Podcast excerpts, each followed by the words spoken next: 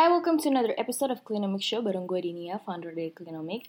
Di episode kali ini gue pengen cerita tentang pengalaman gue jadi speaker di acara Peca Kuca. Peca Kuca is basically a global platform, mirip kayak TED Talk, tapi mereka punya format presentasi yang unik banget. Jadi kita sebagai pembicara harus presentasi 20 slide dan masing-masing slide itu 20 detik.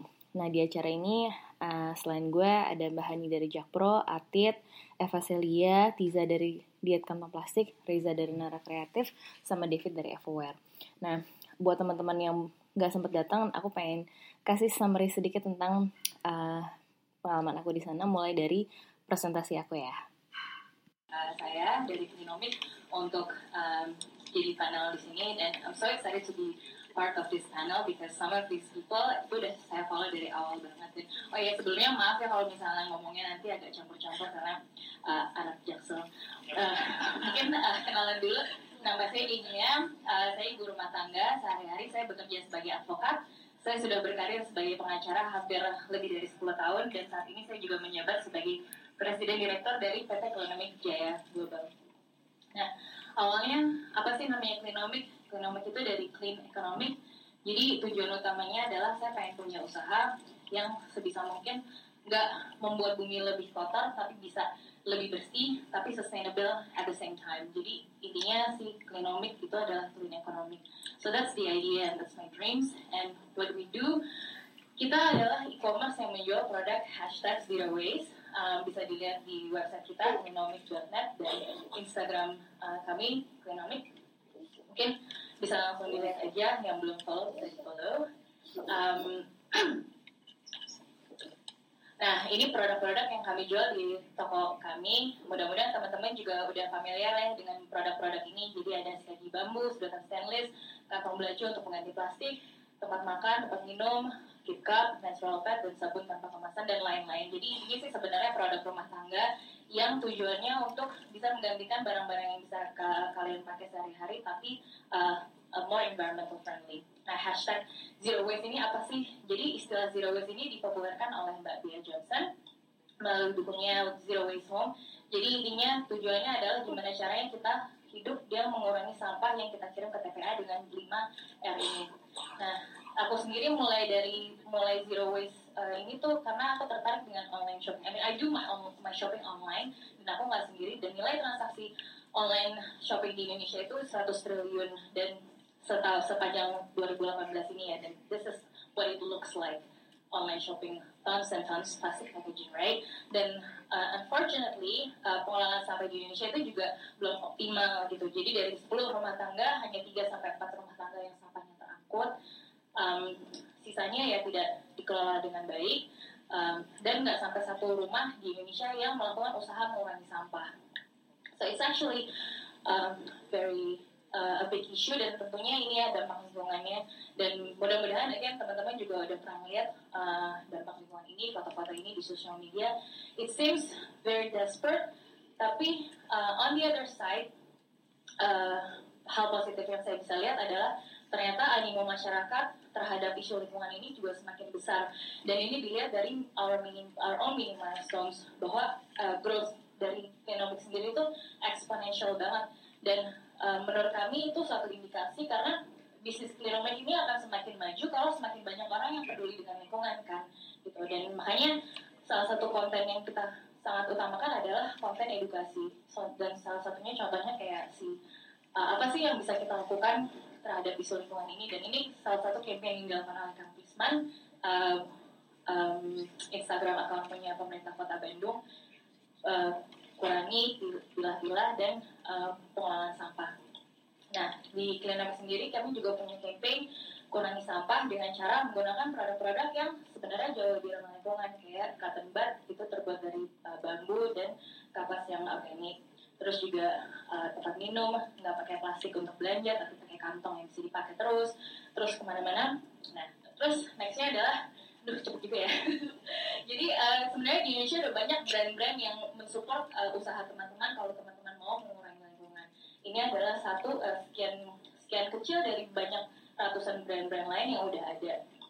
Jadi Grow Green, Murah, Zero Waste Bali, dan uh, itu juga salah satu hal yang kita ajak customer kita untuk lakukan. Karena tadi bisa dilihat dari Nara bahwa 60% sampah yang ada di Indonesia itu adalah sampah organik. Dan kalau misalnya semua orang itu bisa uh, mengelola sampah organiknya sendiri itu akan mengurangi sampah uh, di TPS secara signifikan. Dan caranya tuh nggak susah kok. And kita juga selalu ngajak customer kita untuk mulai kenali sampah yang kita bisa kirim ke bank sampah. Banyak banget customer, terutama milenial yang nggak tahu bank sampah itu apa dan jenis-jenis barang yang bisa dikirim ke bank sampah dan mengirim sampahnya ke bank sampah. Padahal sebenarnya banyak banget bank sampah di sekitar kita gitu yang bisa mengurangi sampah. Nah, uh, sama juga Dropbox. Semua yang aku mention di sini itu ada pihak-pihak yang menerima sampah-sampah ini untuk mereka kelola lebih lanjut. Jadi ada minyak jelantah, kertas bekas, dan semua data-data ini kita lagi kumpulkan untuk kita buat satu uh, peta yang terintegrasi. Uh, Nah, uh, communities and the good things also komunitas yang bergerak di lingkungan Indonesia itu juga udah mulai banyak banget dari si shoulders, by plastic bag, diversity actions.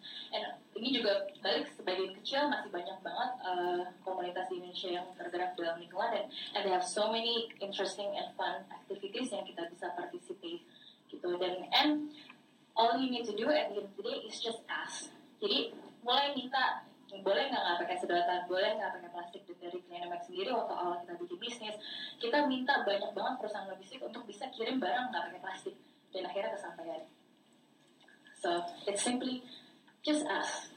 Dan Klinomik sendiri di tahun 2019, we have so many exciting uh, things on the pipeline. Uh, kita lagi um, mengembangkan website kita supaya data bisa juga lebih lengkap untuk sustainable living and sustainable brands. And we also have plans to have more stores coming up. Karena tadi kita udah punya stores di Bandung and we also uh, in the process of opening one in Bali in Jakarta. So I think for one last remark that I want to say, as a customers, uh, as a millennial, as an individual, we actually all have voice. And if we can use it together for a great good, it would be very positive. And um, so I hope you can learn something positive today, talk about it, post about it, make it viral, and make it normal. Ya itu dia presentasi gue. Maaf ya agak-agak berantakan Mungkin karena kombinasi antara Nervous dan panik Karena waktu 20 detik udah lewat. Anyway but I had a lot of fun uh, Doing this event. Dan terutama sih karena aku sempat Ketemu sama teman-teman pembicara lain ya Terutama um, Atit. Um, Udah tau dong Atit um, Sebagai salah satu penggiat dari hidup minimalis Atit juga cerita banyak tentang pengalamannya dia Dalam um, memulai hidup minimalis ini sedikit summary dari presentasinya Atet waktu di Pecah Kucha Night. Jadi itu termasuk orang yang percaya kalau misalkan uh, kita itu bisa ngebentuk kita mau jadi kayak gimana nggak harus bergantung sama dulu kita diajarin kayak gimana. Um, karena itu saya mau cerita dikit uh, sekitar 5-6 tahun yang lalu sebenarnya ini baru dimulai 5-6 tahun yang lalu uh, saya dari Bandung pindah ke Jakarta dari yang segala sesuatunya diurusin sama keluarga jadi urus sendiri terus waktu itu konsumtif banget rumahnya gede banget karena rumah Belanda dan sekonsumtif apa pun saya nggak bisa ngelihat barang saya. Jadi saya benar-benar makin konsumtif lagi. Pokoknya yang penting punya uang beli barang habis itu saya nggak tanggung jawab. Dulu kayak gitu. Terus lama kelamaan karena harus ngurus apa apa sendiri jadi harus tanggung jawab sendiri. Soalnya kalau nggak saya rapat sendiri. Sebenarnya isu tentang uh, konsumsi yang lebih conscious itu saya udah baca dari dulu tapi dulu nggak peduli. Karena saya pikir saya nggak pernah dapat efeknya. Mungkin udah dapat efek efeknya orang lain bukan saya. Jadi sangat ya agak ndablak gitu waktu zaman dulu. Jadi sekarang nggak peduli. Terus kenapa akhirnya berubah? Oke ini sesi curhatnya sebenarnya. Kenapa akhirnya berubah? Karena sekitar empat setengah tahun yang lalu saya akhirnya menikah sama orang seorang laki-laki. Nggak sengaja nikahnya salah sambung karena yang salah sambung, saya cuma punya waktu buat nyusun pernikahan sekitar tiga hari. Karena nikah, nyusun pernikahan tiga hari, saya beli cincin waktu itu harganya seratus ribu tiga biji, belinya di pinggir jalan. Terus bajunya, baju nikahan saya itu harganya sepuluh ribu, beli di um, kayak semacam pasar loak di Bandung, terus di uh, jahitin lagi sama ibu saya. Nah, akhirnya hari ini masih saya pakai bajunya berdiri di sini. Um, thank you ya karena hal-hal sederhana kecil kayak gitu itu merubah pola pikir saya bahwa sebenarnya saya jadi kenalan nama yang namanya kecukupan bahwa sebenarnya mungkin yang namanya cukup itu mungkin ada hal yang paling mewah di dunia ini Ya, itu dia sedikit cerita dari Atit. Menarik banget kan ya.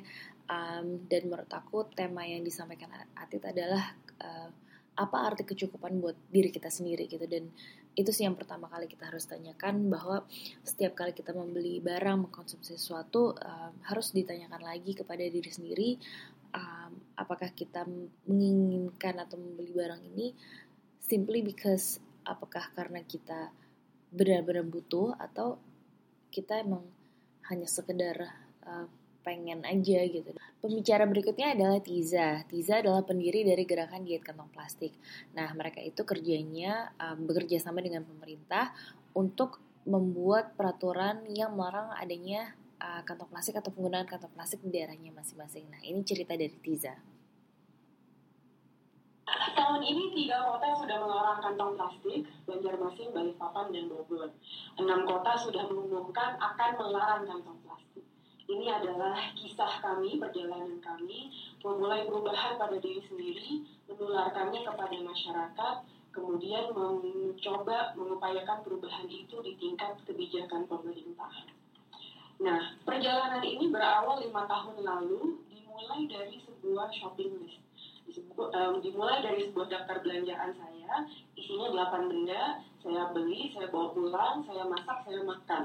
Ketika saya hitung sampah dari 8 benda itu, ternyata sampah kemasannya plus kantong plastiknya totalnya ada 15. Jadi saya beli benda cuma 8, sampahnya ada 15 biji.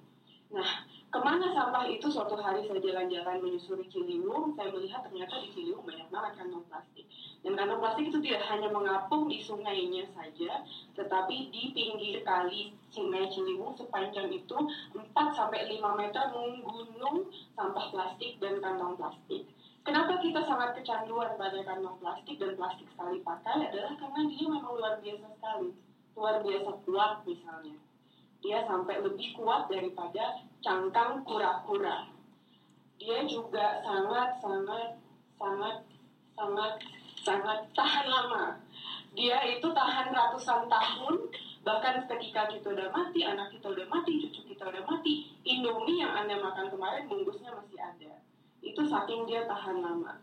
Kemudian dia selain tahan lama, dia juga sangat sangat sangat sangat fleksibel jadi uh, dia bisa membeli apa pun, dia bisa mengemas apa pun dan juga ketika terbawa arus air dia akan membeli apa pun yang ada di jalurnya. Tentu saja hal ini menjadi sangat ideal bagi sebuah produk, tapi jadi konyol ketika produk itu dirancang hanya untuk dipakai sekali pakai lalu dibuang. Kita hanya pakai 30 menit kresek atau sedotan lalu kita buang gila banget kan teman-teman so many information there dan um, presentasinya Tisa benar-benar ngikutin kita bahwa sebenarnya emang kalau dipikir-pikir nggak logis banget ya kalau manusia itu menciptakan suatu produk yang namanya plastik yang tahan lama sedemikian rupa yang butuh waktu ratusan tahun untuk bisa terurai kembali ke tanah untuk benar-benar hanya digunakan sekali pakai maksimal 30 menit, habis itu dibuang. Itu hanya baru sedikit dari uh, presentasinya Tiza dan sebenarnya presentasinya Tiza tuh masih banyak lagi dan masih banyak informasi lain yang menarik banget dari Tiza dan para peserta um, Pecakucha Night yang presentasi di malam itu. Semua informasinya ada di YouTube channelnya Maverick uh, selaku panitia dari Pecakucha Night. Ini semua udah ada di playlistnya uh, YouTube channel Klinomik kamu bisa langsung lihat di sana dan aku juga akan kasih link di blog post yang aku posting di uh, blognya Klinomik uh, tentang podcast kali ini jadi bisa langsung dilihat di situ So I really hope you enjoy this discussions and can learn something out of it. So that's it for tonight. Thank you so much for listening. Bye.